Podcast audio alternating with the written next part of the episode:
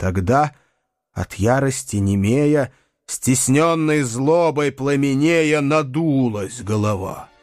Как жар кровавые очи засверкали, Напенясь, губы задрожали, Из уст, ушей поднялся пар, И вдруг она, что было мочи, Навстречу князю стала дуть. Напрасно конь, зажмуря очи, Склонив главу, же грудь, сквозь вихрь, дождь и сумрак ночи, неверный продолжает путь. Объятый страхом, ослепленный, он мчится вновь изнеможенный, далече в поле отдохнуть. Вновь обратиться Витязь хочет, вновь отражен, надежды нет — а голова ему во след, как сумасшедшая, хохочет. Гремит «Ай, Витязь! Ай, герой! Куда ты? Тише, тише стой! Эй, Витязь, шею сломишь даром! Не трусь, наездник, у меня порадуй хоть одним ударом, пока не заморил коня!» И между тем она героя дразнила страшным языком — Руслан, досаду в сердце кроя, грозит ей молча копьем, трясет его рукой свободной, и, задрожав, булат холодный, вонзился в дерзостный язык. И кровь из бешеного зева рекою побежала в миг. От удивления, боли, гнева, в минуту дерзости лишась, на князя голова глядела, железо грызла и бледнела. Спокойном духе горячась, так иногда среди нашей сцены, плохой питомец Мельпомены внезапным свистом оглушен, уж ничего не видит он, бледнеет, ролю забывает, дрожит, поникнув головой, и, заикаясь, умолкает перед насмешливой толпой. Счастливым, пользуясь мгновением, к объятой голове смущением, как ястреб-богатырь летит, с подъятой грозною десницей и в щеку тяжкой рукавицей с размаху голову разит. И степь ударом огласилась, кругом росистая трава кровавой пеной обогрилась, и, зашатавшись голова, перевернулась, покатилась, и шлем чугунный застучал. Тогда на месте опустелом меч богатырский засверкал. Наш Витязь в трепете веселом его схватил, их голове по окровавленной траве Бежит с намерением жестоким ей нос и уши обрубить. Уже Руслан готов разить, уже взмахнул мечом широким. Вдруг, изумленный внемлет он, головы молящий жалкий стон. И тихо меч он опускает, в нем гнев свирепый умирает, и мщенье бурное падет — в душе моленьем усмиренной. Так на долине тает лед, лучом полудня пораженный. Ты вразумил меня, герой, со вздохом голова сказала. Твоя десница доказала, что я виновен пред тобой. Отныне я тебе послушен, но, Витязь, будь великодушен, достоин плача жребий мой. И я был Витязь удалой. В кровавых битвах супостата себе я равного не зрел. Счастлив, когда бы не имел соперником меньшого брата коварный, злобный Черномор.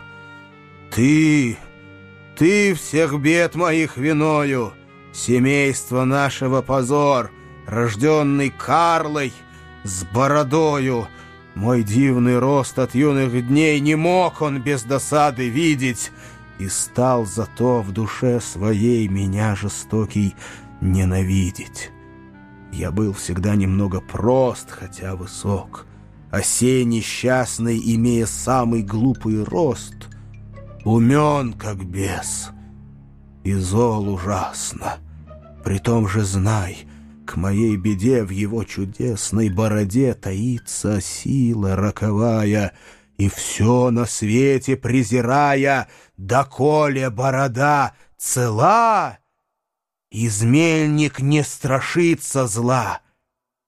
И вот однажды с видом дружбы «Послушай», — хитро мне сказал, — не откажись от важной службы. Я в черных книгах отыскал, что за восточными горами, на тихих моря берегах, в глухом подвале под замками хранится меч.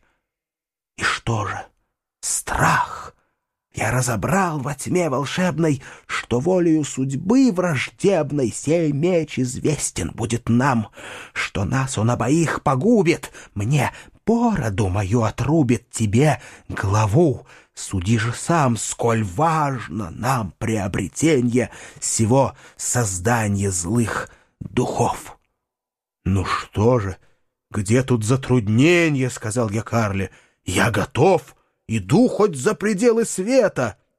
И сосну на плечо взвалив, а на другое для совета злодея брата посадив — пустился в дальнюю дорогу. Шагал, шагал, и, слава Богу, как бы пророчеству назло, все счастливо сначала шло. За отдаленными горами нашли мы роковой подвал, я разметал его руками и потаенный меч достал. Но нет, судьба того хотела — Меж нами ссора закипела, И было, признаюсь, о чем. Вопрос, кому владеть мечом? Я спорил, Карло горячился, бронились долго. Наконец уловку выдумал хитрец. Притих и будто бы смягчился. «Оставим бесполезный спор», — сказал мне важно Черномор. Мы тем союз наш обесславим. Рассудок в мире жить велит, Судьбе решить мы предоставим, Кому сей меч принадлежит. К земле приникнем ухом оба, Чего не выдумает злоба, И кто услышит первый звон, Тот и владей мечом до гроба.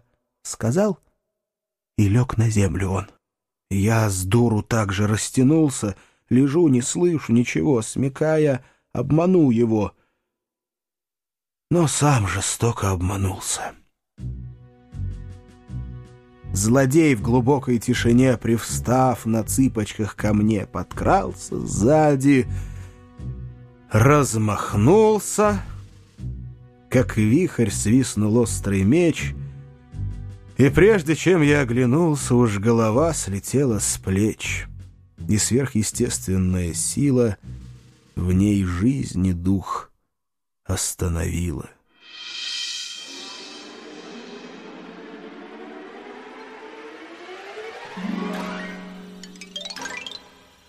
Мой остов тернием оброс, Вдали, в стране людьми забвенный, Истлел мой прах непогребенный, но злобный Карло перенес меня всей краю единенный, Где вечно должен был стеречь Тобой сегодня взятый меч.